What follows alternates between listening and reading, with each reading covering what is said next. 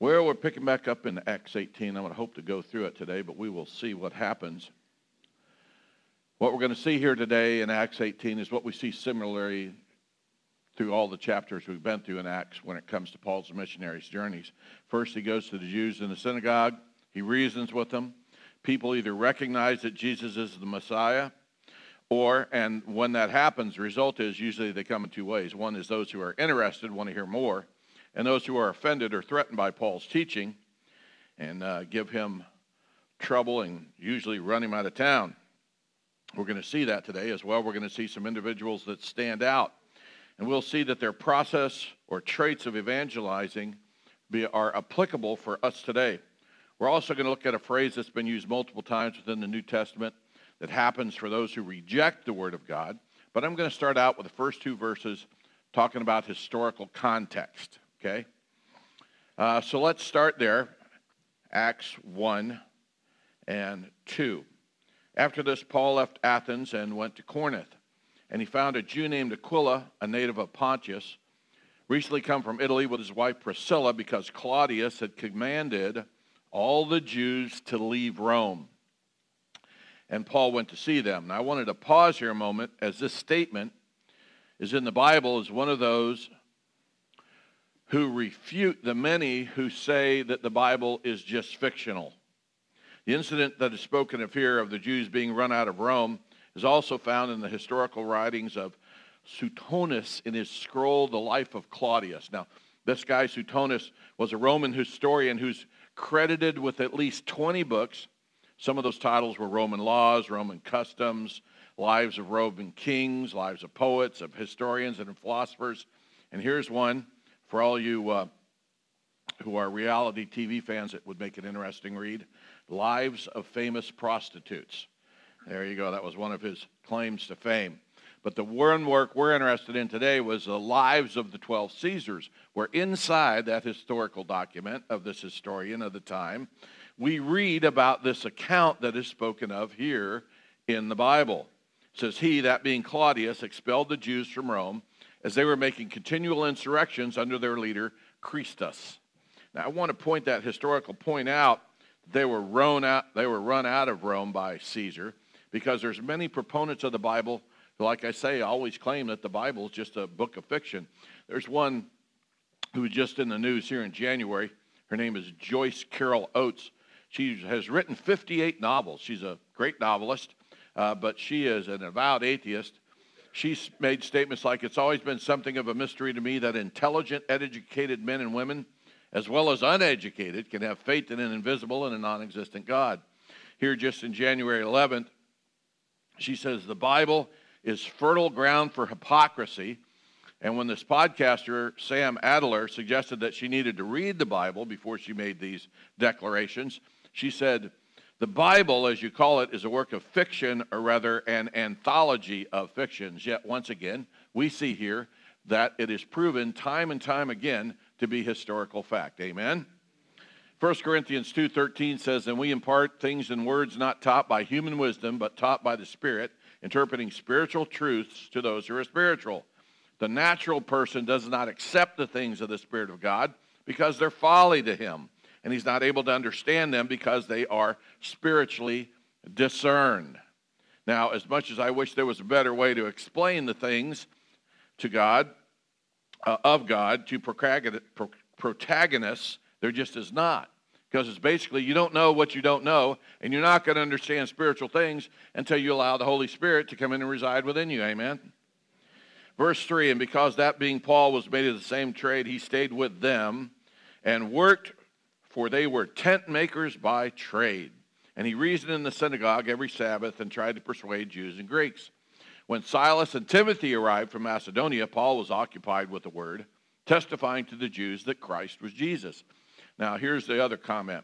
And when they opposed and reviled him, he shook out his garments and said to them, your blood is on your own heads. I am innocent. From now on, I will go to the Gentiles. Amen. Here again, we see now as then, uh, he was reviled. Now, don't be mistaken. The reception of the Word of God was not just misunderstood when Paul did this. or, or take into something, oh, let me consider that, let me ponder it, I'll think about it. No, it was outright rejected in a forceful and vocal manner. So what did he say he did? He shook out his garments as he left. You see, the people at that time would have completely understood what that means. See, for us, it might have been, how do you do that now? When your mom says something to you, you want to hear him, speak to the hand. Speak to the hand, right? That was Paul. He was shaking out his garments. Now, there's uh, another passage that comes that's very similar to that. It's all through the Bible. And it says they shook off the dust from their feet against them.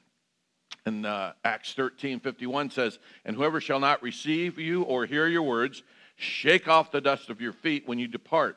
And truly I say to you, it will be more bearable on the day of judgment for the land of Sodom and Gomorrah than for that town. Ooh. And in Luke it says that they don't receive you when you leave them, shake off the dust from your feet as a testimony against them. We get this impression that even the dust is going to testify against you uh, on the day of that court. Remember when Jesus showed up in Jerusalem and they told him, quiet your disciples? He said, if I did, even the rocks would cry out. Same thing. Even the dust is going to testify against you on that day. On a side note, when the Jews would be coming back in their homeland, you know, they had this custom. You know, when you co you're coming um, into Florida from Georgia, and there's a big sign that says, welcome to Florida. They didn't have that big sign, but they knew where their boundaries was. So when the Jews were coming out of Samaria back into the Holy Land, they would basically, they would literally stop and sit on this rock, and they would take their sandals off, and they would beat the dust out over here, and then they'd turn around, and they'd put their sandals back on when they walked into the Holy Land, so they didn't bring anything unholy with them. So when he said, look, shake the dust off your sandals, for those who reject the word of God, they knew what he was saying, and it wasn't a good thing. Verse seven says, and he left there and went to the house of a man named Titus Justus, a worshiper of God. Now, now catch this. Titus's house was next door to the synagogue. That's like, you know, right over there. Like if this was the synagogue, that house right there would have been Titus's house. It's probably what we would call today an early church split. One was listening to the word of God. One was choosing to follow religion. You know, we, we're saddened when we hear about church splits, but the ones we're hearing about today are a good thing. Just this last year, four thousand two hundred Methodists have come out of the Methodist denomination and started the Global Methodists, which are preaching and teaching, as my grandmother says, the word of God and the blood of Christ, okay? And they're doing that because the other churches choose not to follow the Bible, but choose to follow the things of the world. We saw that happen to the Anglicans and the Episcopals as well. Verse eight, Crispus, the ruler of the synagogue, believed in the Lord together with his entire household, and many of the Corinthians, hearing Paul, believed him and were baptized. And the Lord said to Paul one night in a vision, don't be afraid, but go on speaking and do not be silent. For I am with you, and no one will attack you or harm you, for I have many in this city who are my people. That's comforting to know that the Lord knows who you are, amen? And he stayed a year and six months teaching the word of God among them. You know, one of the things I tell people when they're getting baptized is that here's the thing. Right now, you're, you're this human being walking on the earth, right? And uh, you're either with the Lord or you're not.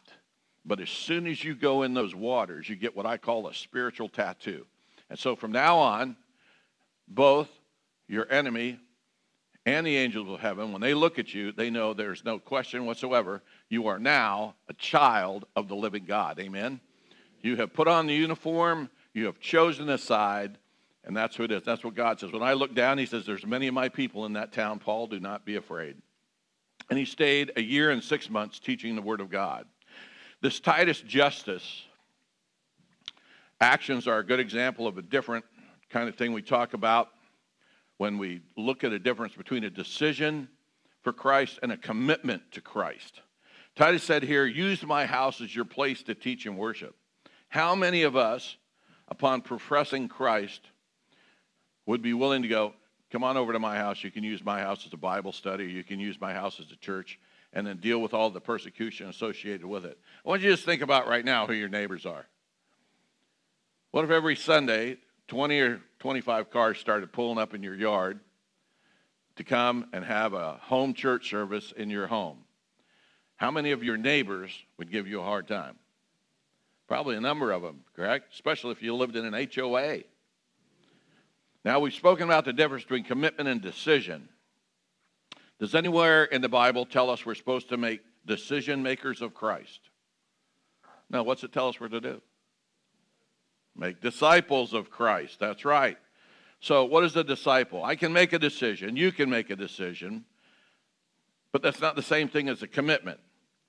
We make a decision on who we're going to date, correct? Am I correct? Right? That you make a decision. But you make a commitment on who you are going to marry. Do you see the difference? Okay? Paul stayed and taught so that those who had made a decision could turn that decision into a commitment. Because you need to build relationships. Relationships between those who know the Word and those who do not. Relationships between Jesus and the Holy Spirit. A decision can be made in a moment. A commitment requires time, effort, and discipline. Amen? One quote on discipline states, "No horse gets anywhere until it's harnessed. No steam or gas drives anything until it's confined. Niagara Falls never turns anything into light until it's tunneled. No life ever does great things until it is focused, dedicated, and disciplined." Look over to your neighbor on your right and say, "You need to be disciplined." Mm, yeah, exactly. How true is that? Now, we think of a marriage commitment as two people. But in a biblical marriage, okay, there are four. There's the groom, the bride, Christ, and the church. When a believer makes a decision for Christ, he becomes one of those four needed in the commitment. The second com- person is Jesus, and he has the responsibility to get to know Jesus. So he has to have discipline to do that, to read the Word, to attend Bible study, to attend a worship service. And all those involve the third person of the commitment, the family of God. And the family of God needs to be committed to helping you become a disciple. When we dedicate babies or when we baptize children, we as a body of believers are basically saying, we are going to help raise your child in the ways of the Lord. Amen? Because we do that as a family. Last week we saw Tom, who was baptized, who was recently baptized, and Chad and Stephanie, Stephanie have made a commitment to continue to disciple Tom through his Christian walk. Amen? That's what you do. You got to come alongside somebody. You got to invest in them. Verse twelve says, "But when Gallio, proconsul of Achaia, the Jews made a united attack on Paul and brought him before the tribunal, saying, 'This man is persuading people to worship God contrary to the law.' When Paul was about to open his mouth, Gallio said to the Jews, 'If it were a matter of wrongdoing or a vicious crime, I would have reason to accept your complaint. But since it's just a matter of questions about words and names and your own law, see to it yourselves. I refuse to be the judge of such things.' And he drove him out of the tribunal." Now, I love this. "And they, that being the Jews, all seized Sostenes, who was the ruler of the synagogue, and beat him in front of the tribunal. But Gallio paid no attention to any of this." My gosh, how sad is that on both sides? When Christians are persecuted for their faith and the government stands aside and does nothing, that happens more than often than we think. We're seeing it now continuously. Statistics from the Pew Research Center shows that as of twenty eighteen, that Christianity is persecuted in more countries around the world than any other religion. Christians account for thirty-one percent of the world's populations, and they face harassment in one hundred forty-five countries. In twenty twenty-three, the highest rate of persecution was recorded in Asia, one out of, or two out of five Christians, Africa, one out of five, followed by the Latin America, one in sixteen. Now, here's a couple of statistics you might find interesting. What do you think the fastest growing religion is? Anybody? Islam. Islam, fastest growing religion as of twenty twenty-three. Where is Christianity declining the most? Western Europe and North America. Right here in our own hometown, Christianity is declining more and the Islamic faith is growing. Why? Because preachers quit preaching the Word and teaching the blood. Instead, They are preaching what their itching ears want to hear and going with the sway of politics. Mm. By the way, how many people here live in Osceola County? Mm, by the way, your representative is now a Democrat because the lady that Lacey was talking about lost by six hundred votes. Kind of makes you wonder if you went down Tuesday and voted. Mm. There may be a day when this church falls to the ways of the world, but it's not going to be on my watch. Amen. After this, Paul stayed many days longer and then took leave of the brothers and set sail for Syria, and with him Priscilla and Aquila at Caesarea. And he had cut his hair, for he was under a vow. That's something you don't hear about today, do you? Geez, you can't hardly even get somebody to shake your hand and give you your word. Mm. And they came to Ephesus, and he left them there. But he himself went into the synagogue and reasoned with the Jews. When they had asked him to stay longer, he declined. But on taking leave of them, he said, I'll return if God wills. And he set sail for Ephesus. And we had landed at Caesarea. He went up and greeted the church and then came down to Antioch.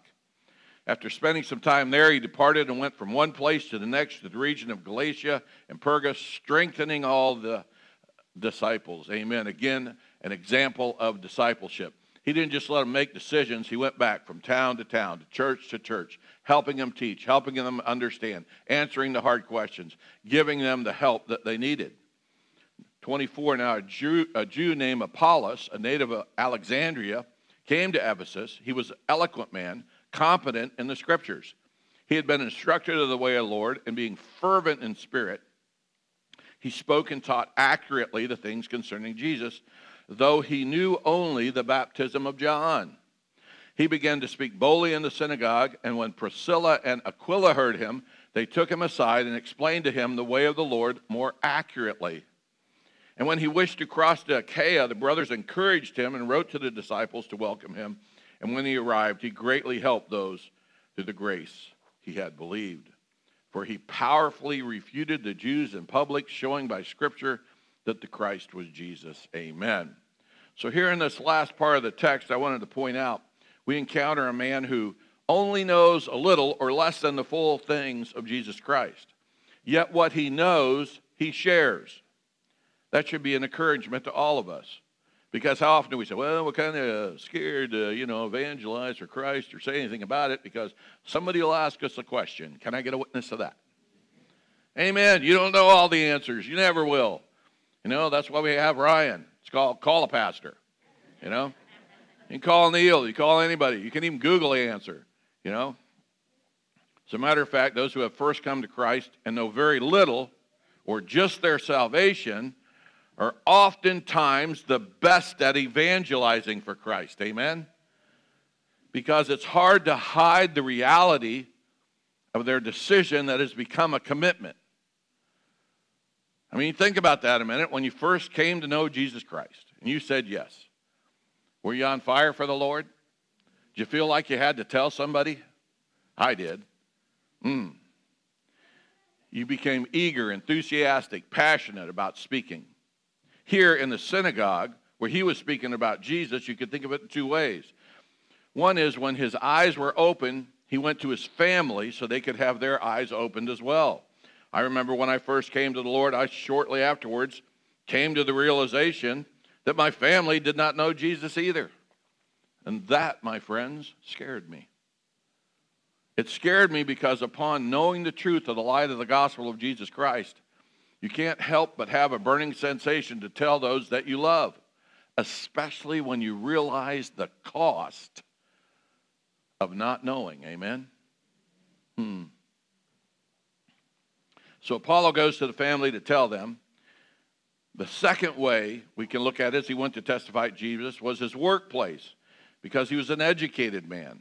When we dig into Apollos, we find out he was like Paul, educated, well-equipped, powerfully to refute the Jews, showing them the scriptures. And I want to point this out because he used a language he knew to testify to others who spoke his language. And I want to give you a different example. Priscilla and Aquila, right? So Priscilla and Aquila, what were they? Tent makers, right? So did it say, can you find anywhere in the Bible, and in Priscilla and Aquila are mentioned multiple times, anywhere in the Bible where they went to the synagogue to proclaim their faith? No. But yet they traveled with Paul. They evangelized with Paul. They're mentioned multiple times. They even took this guy who was a scholar, right, a college boy basically, and said, hey, look, you're on the right track. Let me fill in what you don't know about Jesus. So they were intelligent people. But what I want to point out was this. He went to where he needed to be and spoke the language that those who would understand it, the legal language, okay, that he spoke, that others who spoke this legal language would understand. Priscilla and Aquila were tent makers. So they probably evangelized to blue-collar people, the people that would come in and sell skins, that would sell fabric, that would sell uh, the poles, uh, whatever. All those kind of things, those people would come in, and they would speak and teach them because they spoke their language. Amen? When I was in, uh, when I was in um, working in the corporate world, a lot of the guys that were in my groups were what they call engineering specialists, okay? That means they were basically got an engineering title the old-fashioned way. They earned it, okay? They worked their way up from the ground. They weren't particularly college boys, and but what they lacked was the ability to speak the language that needed to be done when you were in corporate meetings. So part of my job was to teach them the verbiage, the vernacular that needed to be said when you were in those meetings so that they would recognize what you were saying. Do you understand what I'm saying here? Different groups of people speak in different ways. Do they speak the same way in the cow pens, Jamie? No, he's, he had to run, that's right. But he used to tell me, he goes, he came to me one day, it was early in his walk with Christ, and he says, Pastor, it's okay if I swear when I'm in a cow pen, right? I mean, I'm like, well, Jamie, I'd like to tell you no, but I'm pretty sure, I haven't found it in the Bible yet, but I'm pretty sure when you work on an automobile, it's okay, so. But you're speaking a different language, okay? You're speaking the language of the people that you're around. And, and that's where you are, and so that's when you testify. Don't think that you have to come up here, okay, and preach to be a witness for Jesus Christ. You just need to be able to be a witness where you live, where you work. One of the best ways to do that is to have a Bible, okay, at your workplace. Have it on your desk. If your workplace is a truck, have it in your truck. Okay? Why? Because sooner or later, someone's going to ask you if you are a believer. First Peter three fifteen says, always be prepared to give an answer to everyone who asks you to give the reason for the hope that you have. And I want to end with this little short story. It's by Louis Palau, a huge uh, international evangelist. This is what he says. My family and team have gone to over sixty countries declaring the glory of God. When I first went to the Muslim, Hindu, and Buddhist majority nations, I trembled to do the right thing for the glory of God. But I talked to a Hindu guru years ago, and he said, Louis, don't ever use the Western style of arguing, trying to show your religion is better than mine, or your Savior is superior. Just simply tell who Jesus is. Tell of his character, tell what he's like, let people do the comparing for themselves. He said that was some of the best advice I ever got, and I used it my entire life evangelizing in other countries. Verse twenty-seven says, when Apollos wanted to go to Achaia, the brothers and sisters encouraged him and wrote to the disciples and welcomed him. When he arrived, he was a great help to those by grace who allowed. Amen? Father, I pray today that we too can be a help to those who need. And Father, I pray that we will be brave enough to share our faith in those places that you tell us to be, Lord, our work, our family, wherever it happens to be. And Lord, I thank you that those have come before us and put these words down in this book so we can know for sure that it's historical fact, not just fiction. In Jesus Christ's name, amen.